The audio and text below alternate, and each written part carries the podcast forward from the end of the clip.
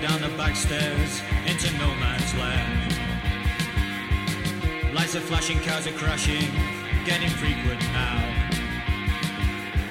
I've got the spirit, lose the feeling, let it out somehow.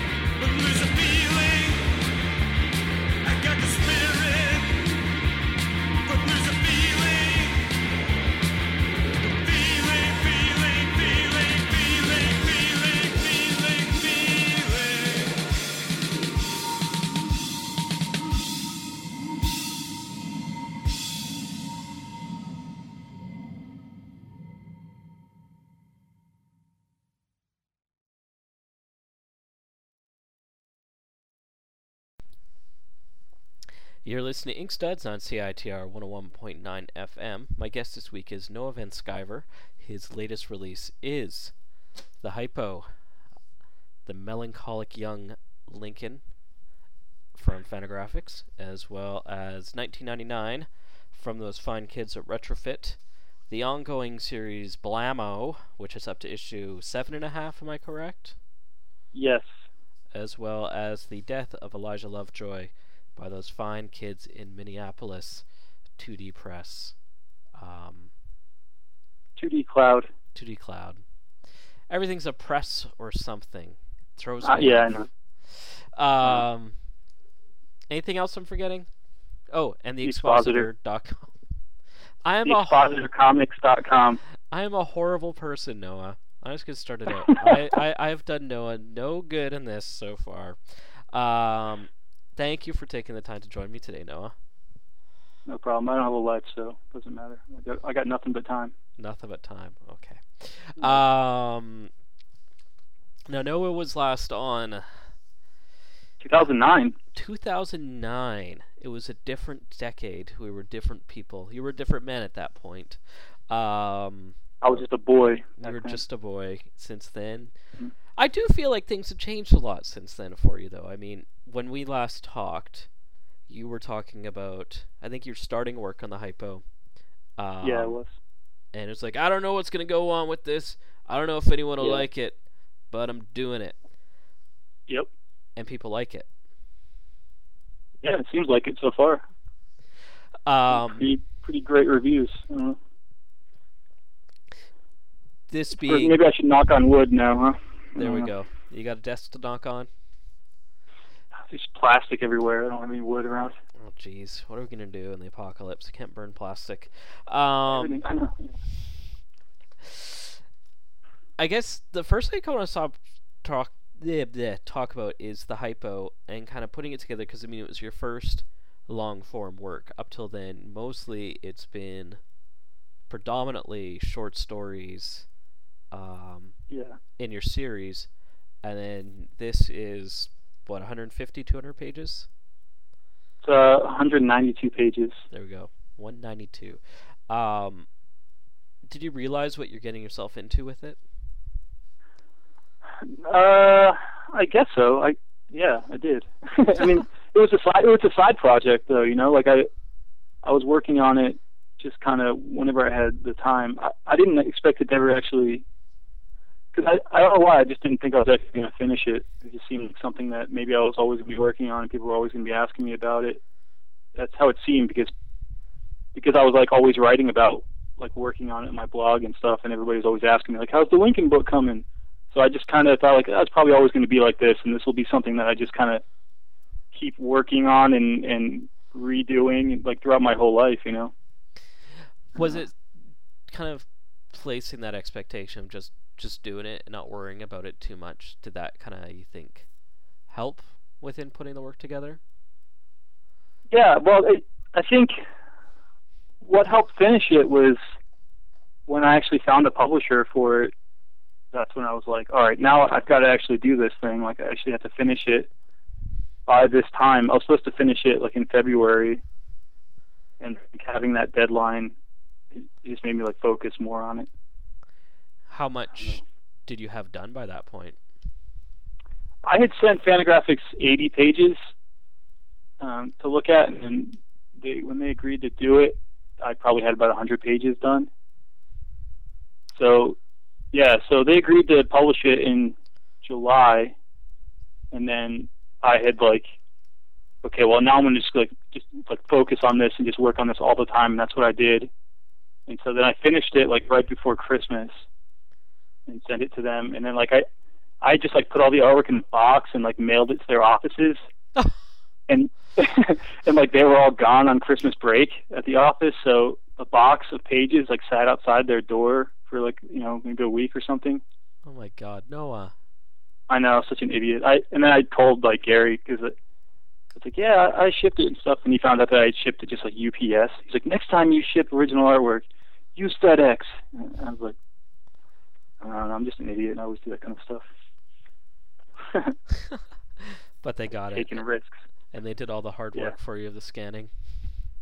Yeah, I don't have a good computer for that kind of stuff. I can't do that. It must have been a, a change for them because I don't know how often people actually send in original artwork anymore. Yeah, I think it was kind of antiquated. I don't know. I mean, but you know, like, like my favorite cartoonists are like the all those you know the guys from the '90s and stuff. So, I mean, I think that's probably how they did it back then. Yeah. Oh yeah, there's uh, stories of uh, stacks of Hernandez brothers artwork sitting around in there. I'm sure. Yeah, I mean, I could have just like faxed it to them. That would have been funny. a little, old- a little more old school way to do it. I don't think it would have looked very good. yeah, probably not. Would have used a lot of ink too. Would you put it through like one of those fax machines that like rolls the pages? Yeah, it just takes like two days for it all to come through. They would have loved you. Yeah. Um, well, let's jump into the work itself. Um, what was it about this story of Lincoln that you kind of latched onto? Because this isn't your first historical. Well, story. I've done that that uh that uh, Tale of the Denver Spider-Man Yeah. comic. Do you remember that? It was like in Mome. Yeah. So so I did that story, and then working on that comic was like so exciting to me. It was like so fun that as soon as I finished it, I, I wanted to do something else, you know, like that. That I, I had to do like that I had to do homework for. So I had like been looking around, and I, I don't know. I came across that story of Lincoln's near duel with James Shields Mhm. and I just thought like, well, I'll just I'll just make this into a, a comic, like a short comic. I'll just illustrate this. And then when I was researching that, uh, well, I was researching Lincoln just to just to get an idea of who he was to do the comic, and I just got interested in who he was around that period of time, which is just like this like struggling man, you know, struggling politician, lawyer, and like his problems with depression and everything. I think that that learning about his like his struggles with with depression made him more of like a well-rounded human being to me, and and, and uh, it made me like respect who he became more later on in life. Just like learning about who he was and like where he came from. So How old was he at that that was point? um, when the book begins. He's 28, so he's my age. So yeah, I mean the book starts in like 1837 when he enters Springfield, and, and 1842 when he's married. When he gets married. Did you find yourself identifying at all with the character? Uh, I think. Uh, yeah, I don't know. I mean, everybody has. Everybody's depressed, right? I mean, everybody goes through that. I'm. I think I'm. I think people see me as like a morose character or something. Somebody who's glum.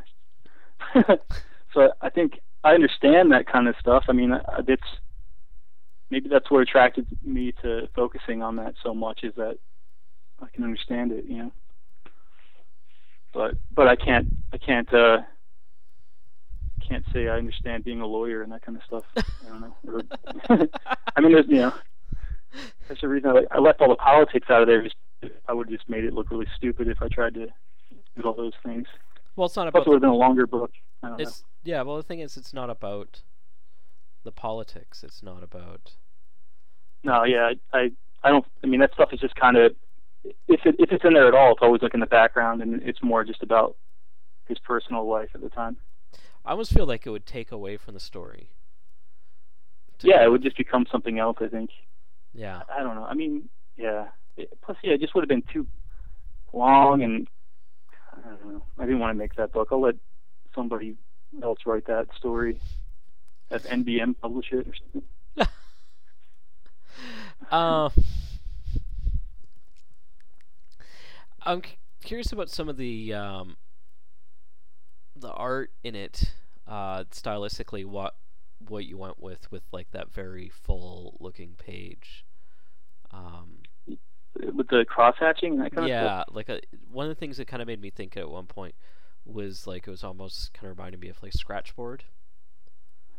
Yeah, well, I was just trying to mimic as best I could that kind of 19th century style, you know, that and like the illustrations for newspapers and that kind of thing.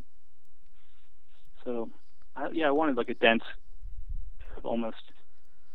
What did you say? Scratchboard? Yeah. Yeah, I, I don't know. Yeah, I mean, I kind of wanted that look. I don't know. It, it it's good for moods too, right? I don't know. It helps it be dark. Yeah. Oh man. well, tell me about the the research you've done. Um, like you have a, a quote from someone who'd done a book on. yeah, Joshua. Wolf Shenk. Yeah, did you? I just read as many. I read as many Lincoln books as I could. He did one called Lincoln's Melancholy, which was really important to me when I was working on the book, um, because it, it had all the it focused on that, on all the stuff I was looking for in the other ones. You know, because other other Lincoln books will just kind of touch on his problems with melancholy, like in a, in a few sentences in the beginning of the book or something. And I need I need more of that. So that's what that was what, was good about that book. That Lincoln Melancholy book.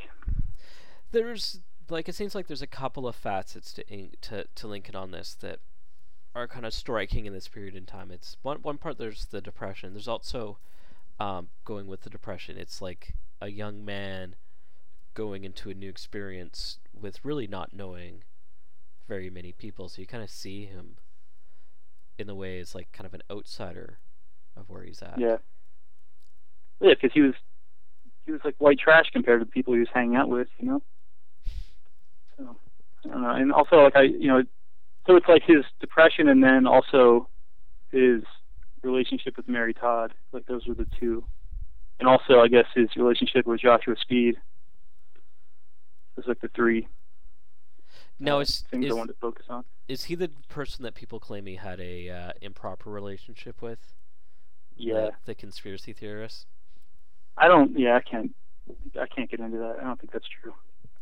Do you feel like it kind of? I mean, it's really hard to go on something like that if you don't have anything really empirical.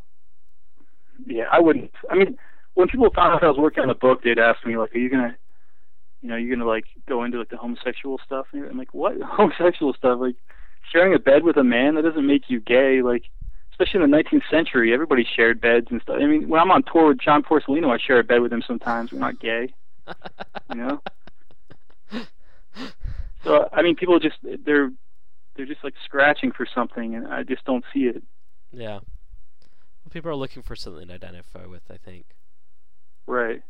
I mean, there's there's plenty of other reasons to like Lincoln. You know, Yeah. you don't have to you don't have to make him gay to like him as well. Now, during the part part of some of the stuff you cover in this book is um, when he goes down to what was it, Kentucky? Not Kentucky. Where's What are you talking about? Huh? When he visits when he visits uh, Joshua Speed. Yeah, and on the the plantation. Yeah, um, yeah. Was this kind of also like an important time in his life as far as like developing viewpoints on slavery?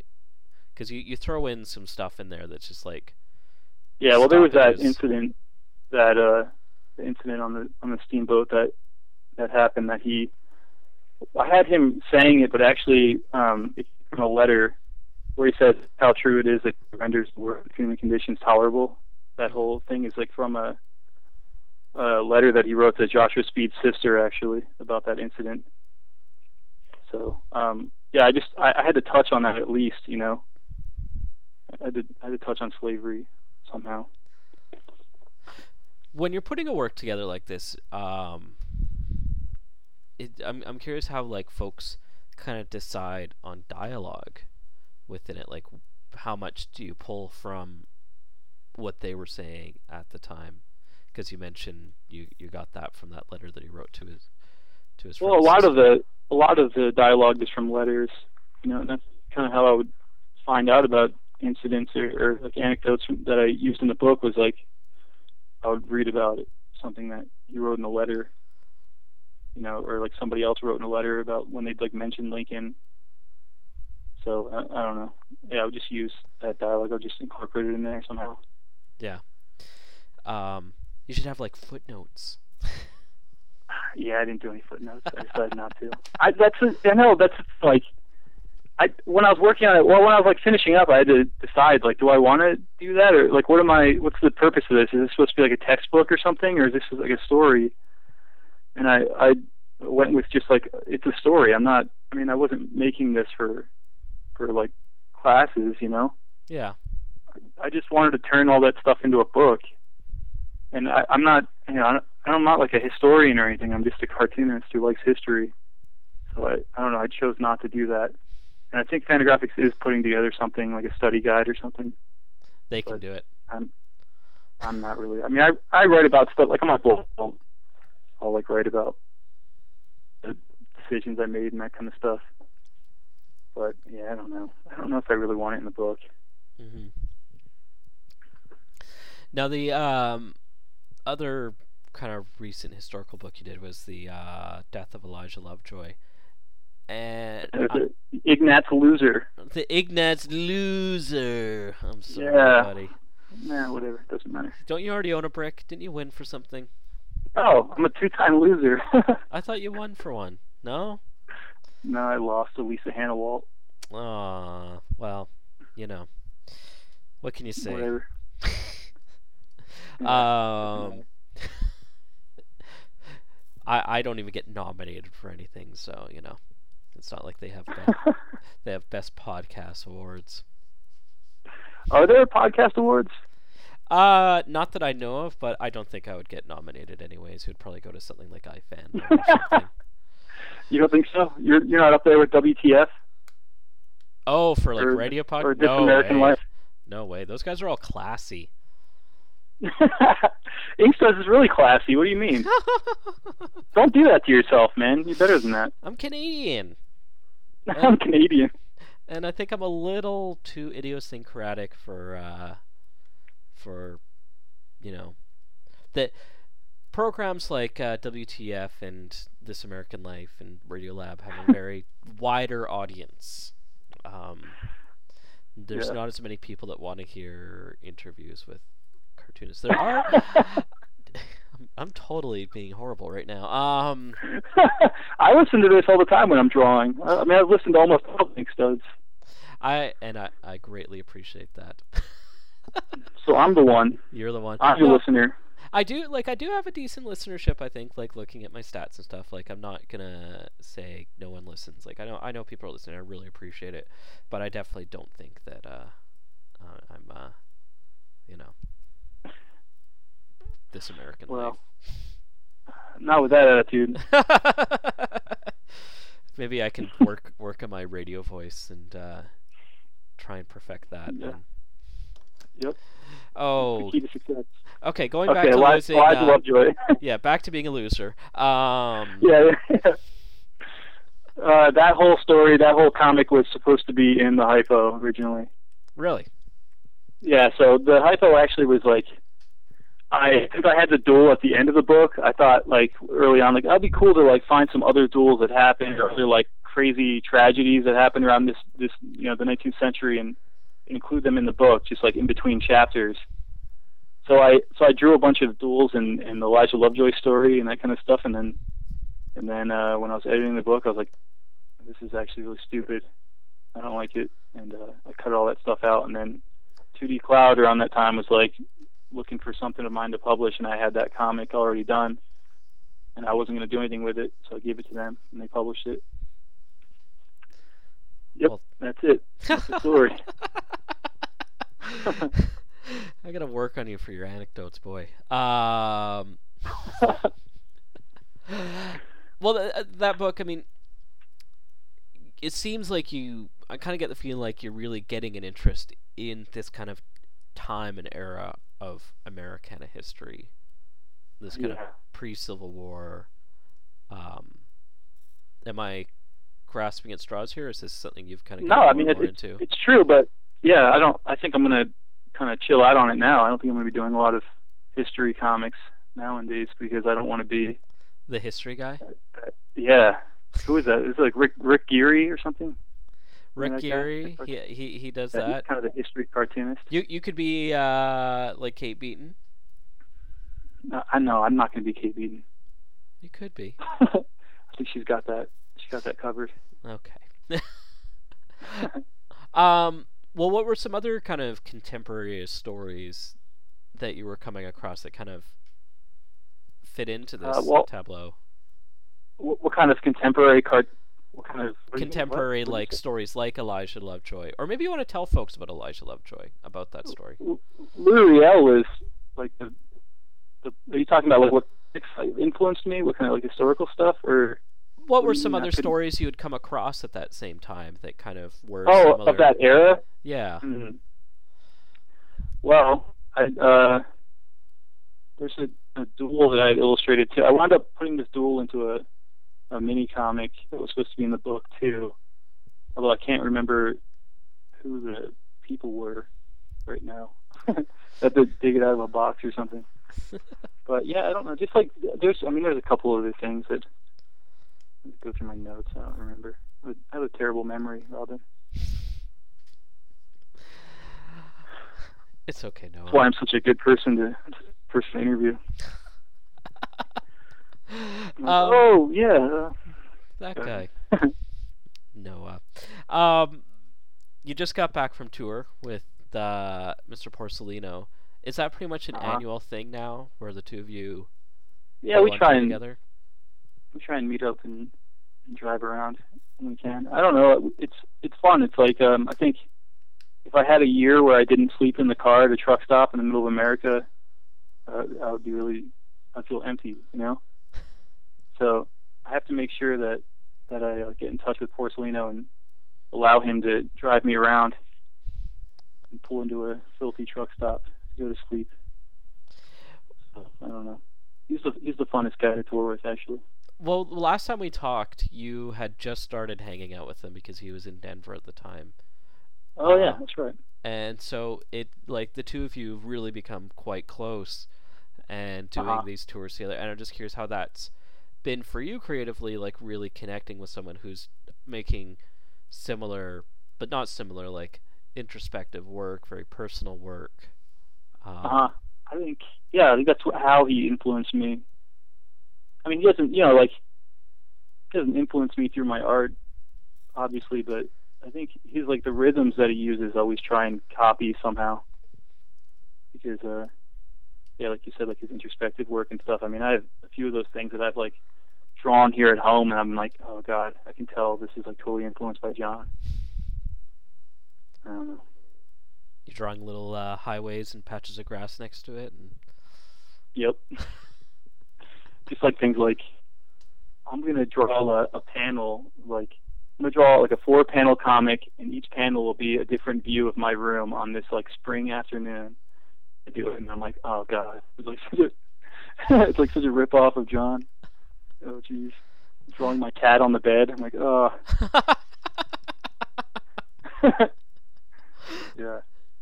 Well, uh, tell me, like the tours. It's really interesting because you guys, like, because John can't fly, so you guys go everywhere when he drives, or when you drive with him, or you, I guess, play passenger. Yeah, I, I fly into. I usually will fly into Milwaukee, and then he'll pick me up at the airport, and we just start driving from there.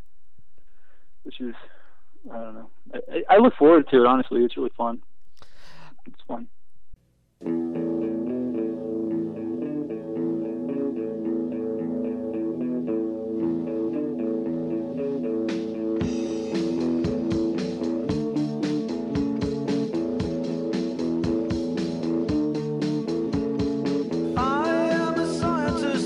To understand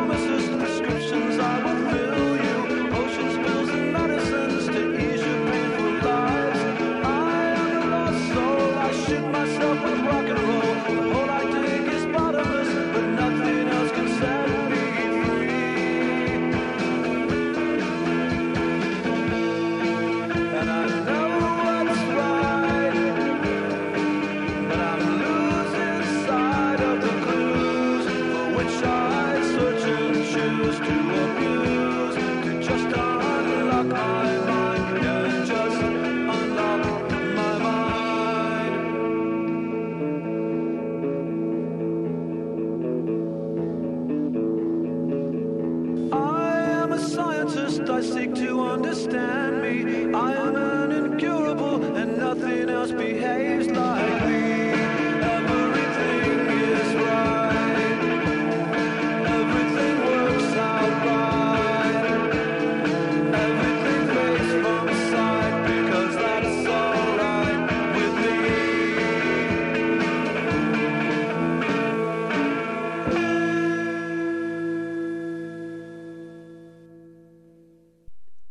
seems like there's something about you that's like really in tune into this like American, Americana idea.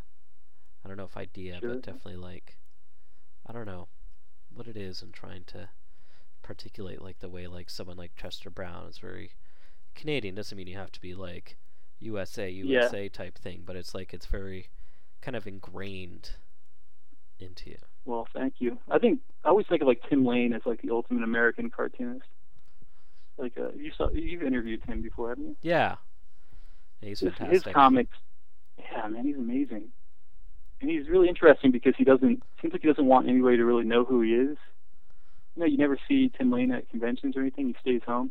yeah, He doesn't do a lot of interviews and stuff, and you just kind of have his work to go on.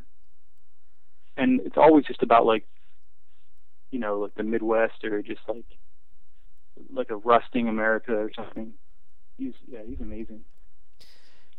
He's a good guy. I hung out with him when I was just uh, on this tour. We went to St. Louis, and the, we wound up just like getting really drunk on wine and like yelling at each other about Mad Men. it was good.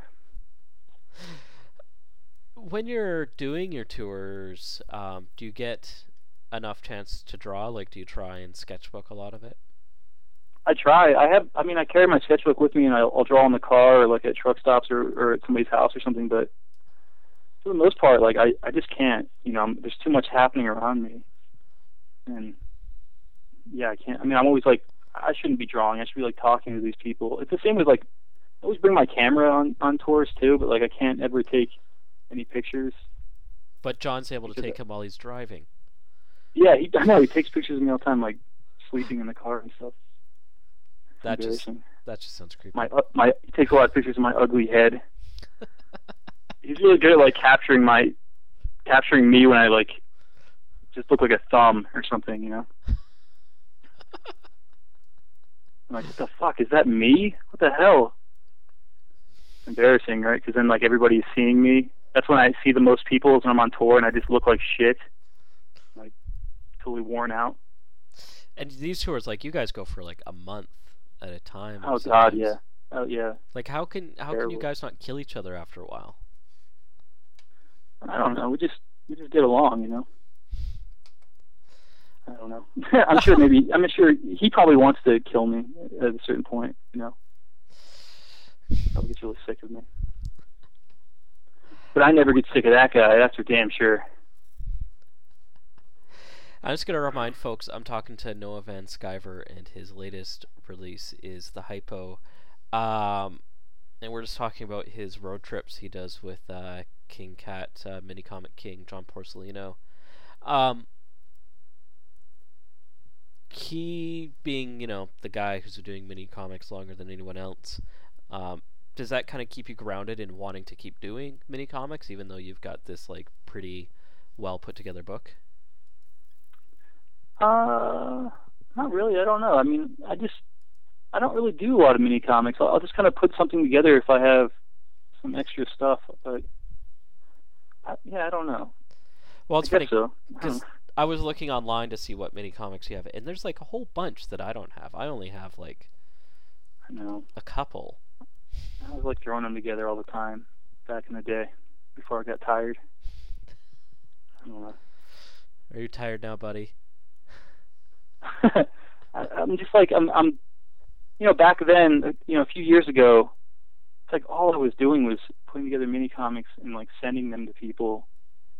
It was like a routine that I had because I was working at a restaurant and stuff, and I was just like, I really hated it. I really hated doing it. And I thought like I'll just keep making these comics and sending them to people, and then then I'll be really famous and I won't have to work at this restaurant anymore.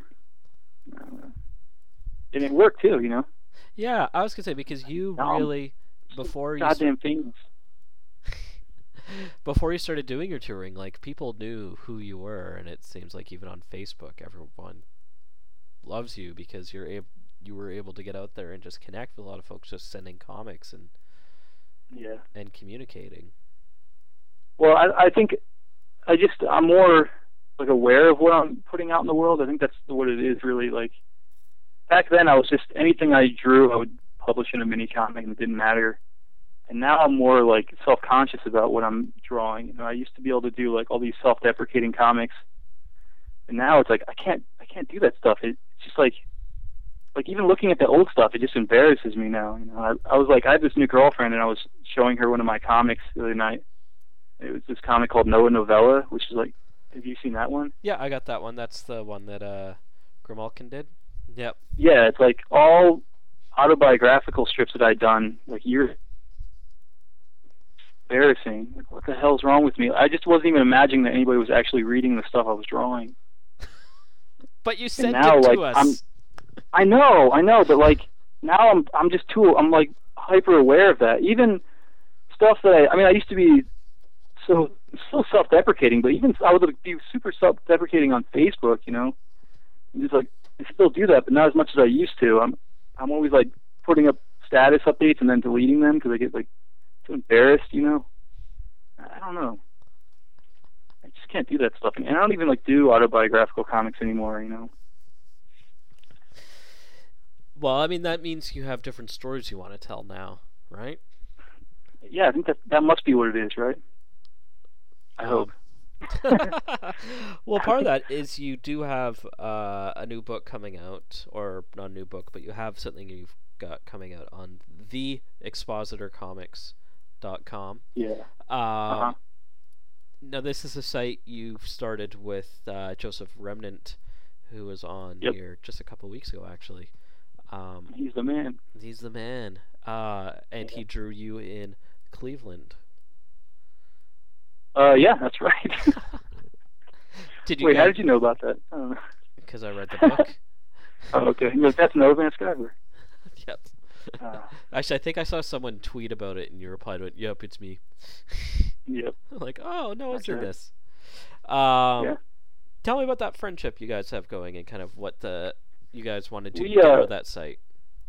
we um I think we found out bit. I, I remember seeing his comic. He did this comic review of of uh, Rebel Visions um, in Yeah. Arthur magazine like years ago, and I saw that. But I remember back then I couldn't get published anywhere. So like when I saw that, I was like kind of jealous, and I couldn't read it. You know, it took me a little while. Like I mean, I, I kept the magazine and stuff, but I I couldn't look at it, and I, but I liked his artwork. And then I was in um Mineshaft, this you know that zine. Yeah, Yeah, the one that has like amazing underground cartoons, and lately they've been having a lot of really great '90s guys like Dave Collier and Yeah. uh, Pat Moriarty. Yeah, yeah. And, yeah. Yeah, I was. They published one of my comics in there, and I think he found out about my comics from that. And he, I think that's how it went. And then he like found me on Facebook or something, or, or wrote me an email. And then uh, he was doing this Pekar comics for Smith Magazine and stuff, and we just kind of became friends because I think we were we were both pretty similar as artists, you know. Um, I think uh, we're both like compatible as artists, and we both the same kind of, of comics. And so uh, he started sending me. He sent me a blind spot, and then he was buying Blammos from me and stuff, and we just became each other's fans. And then we were both working on our second book, and we thought we should just start a, our own webcomic site. So that's what the expositor is. Just like we're just going to post the chapters as we draw them on there, and hopefully that'll push us to get it done faster. You know. Do you have anyone interested in publishing your next book, or is it you just kind of want to I haven't. put it Sho- out I mean, I, haven't shown it to anybody really. I mean, I, I haven't really talked. I mean, I talked to to Gary about it, but I don't. You know, I can't say if they're going to publish it or not. Who knows? I might just self. I'm. I'm going to wind up self-publishing it. I'm going to have a Kickstarter. I don't know, man. sell your boots. Yeah, I'm going to sell my boots. Sell your boots. I'm going Uh, to sell my Pumas.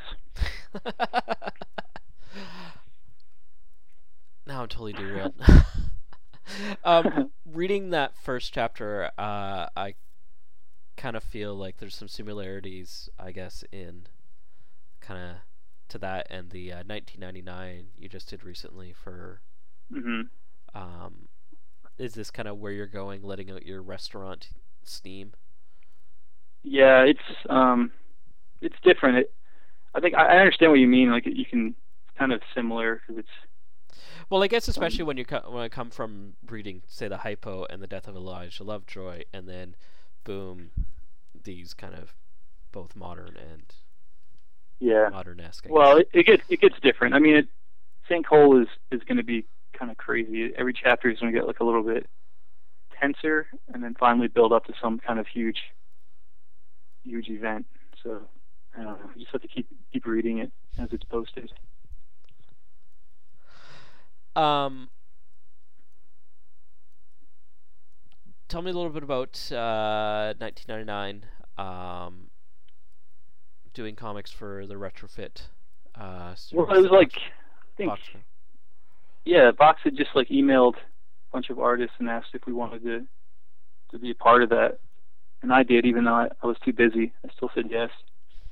And then uh, I worked on that comic like in between, because I was already working on the hypo, so I would do like a page of the hypo and then draw a page of 1999, and then just like try and like get both of them done. I, I think, um, I don't know, man. I, I feel like I'm kind of an idiot here. Am I? I don't know. Why? yeah, I, I don't know. I always just I feel stupid, but yeah, I don't know. So yeah, I, I did that, and then it's done, and it, it's okay. It's an okay comic. I, Have you- a lot of people are really liking it a lot actually. or what? A lot of people are really liking it. The 1999.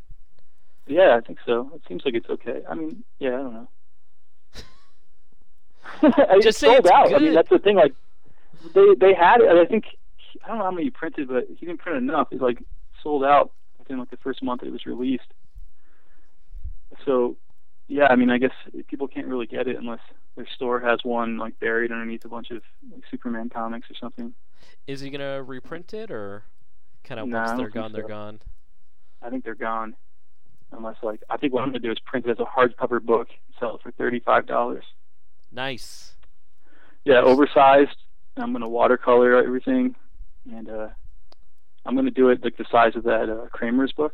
Oh, okay. Yeah, yeah. The Kramer Seven. The Kramer Seven. Yeah, I want to do it like that, like a nice, a nice like hardcover like coffee table book, and um, I might print it on glossy paper just to make sure that nobody can actually read the lettering. The light will be reflecting off of it all the time. So Um, that's what I got coming up. as you're kind of doing more longer form stories, are you kind of stepping away from doing a lot of anthologies? Yeah, I haven't. I've.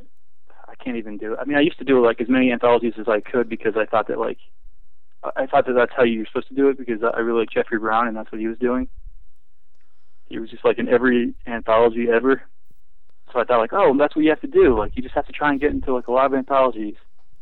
And now I'm just, oh man, it makes me tired even thinking about it. Doing a comic for some, it's always like a themed anthology, you know. Yeah. And then so you're like, well, I don't have I don't have anything to say on this theme, but I really want to be published. So let me just like make up some kind of stupid comic. I can't. I can't do that. Forget it.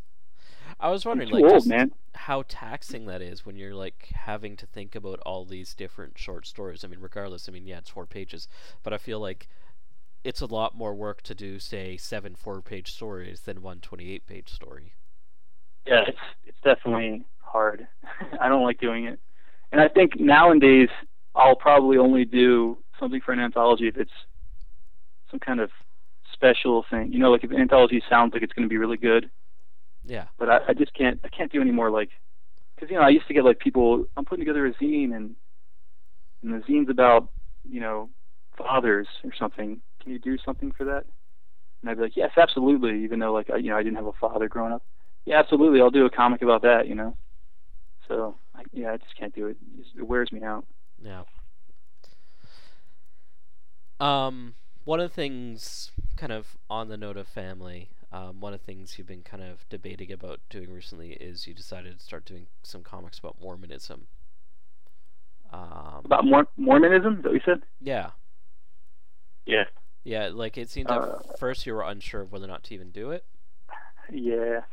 I still got people that were kind of not into that. But when I did it in the last issue of Blammo, I had like a few people that weren't. That weren't it was like it's like the new chicken strips, you know. it's like the thing that people don't like. It's like this Joseph Smith comic. I, I don't know. Like I, you know, I got that uh that Mike Allred thing, the Golden Plates book. Yeah, So it's hard. Like, how do I do something different than what he already did? So I, I think I'm just going to do like the just keep on going with like Joseph Smith stories, stories about his life, yeah, and and not have it be like idealized because I'm I'm not a practicing Mormon anymore. mhm, So I can I have no problem with just like doing like realistic, like, you know, all his wives and all that kind of stuff. So I mean, I already started. uh, I'm working on the next issue of Blammo right now, and I, I started doing a it's like death of Joseph Smith story, and it's like so similar to the death of Elijah Lovejoy. That I'm like, it might be trouble. I don't know. might confuse people. just don't reprint the death of Elijah Lovejoy in that comic. Yeah, right. I don't. I wonder if that's gonna be reprinted. I don't think so. You know, Zak Sally printed that Death of Elijah Lovejoy comic. Yeah, and uh, and it like killed him. He like hated it.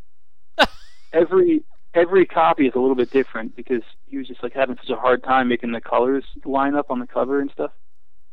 I think if it was ever reprinted, it would be like a photocopied thing or something. You know, it wouldn't be the Zak Sally version. I almost feel like every printing job almost kills them. yeah, I don't think he's gonna be. Is he still doing that stuff? I don't know if he is. Uh, he I heard that. well, Tom K is taking over that Sammy the Mouse stuff, isn't he? Yeah, he's gonna publish it, the Uncivilized books. So, which you know I'm fine with because Zak is a fantastic cartoonist, and I would rather see him focus on making comics than printing comics. Me too, man. Zak doesn't get to. Oh, you totally cut out there. I did not hear a single word you said about Zak. Oh, I said Zak doesn't. He doesn't get the respect that he deserves. I almost feel like uh, people, because a lot of time when he gets mentioned, they talk about how he was in Low, and I think that's like such a distraction because it has nothing to do Yeah, with the comics he makes. His comics are amazing. I love his stuff. I mean, it cracks me up. You know. Yeah, Sammy the Mouse. Sammy the Mouse is, is like a funny, just like looking at the faces that he draws, just it cracks me up. It's b- don't know. beautiful. It's awkward. It's it's an ugly world. Uh, Yeah, yeah, he should be rich.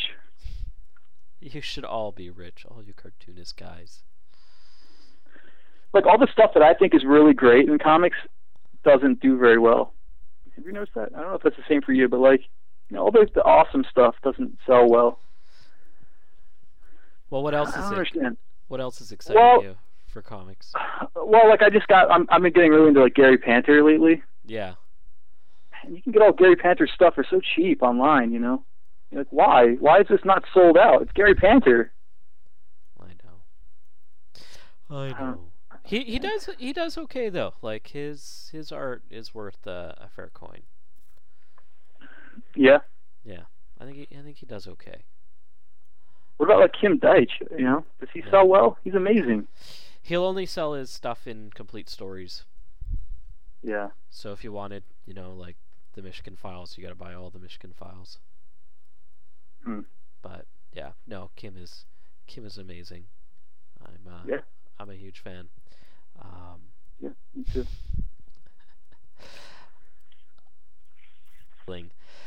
I think I like my phone is cutting out all the time. So yeah. I think we're near the end of our our time here, sir. okay. Well, Uh, it's good talking to you, man. It was very good talking to you, Mr. Noah.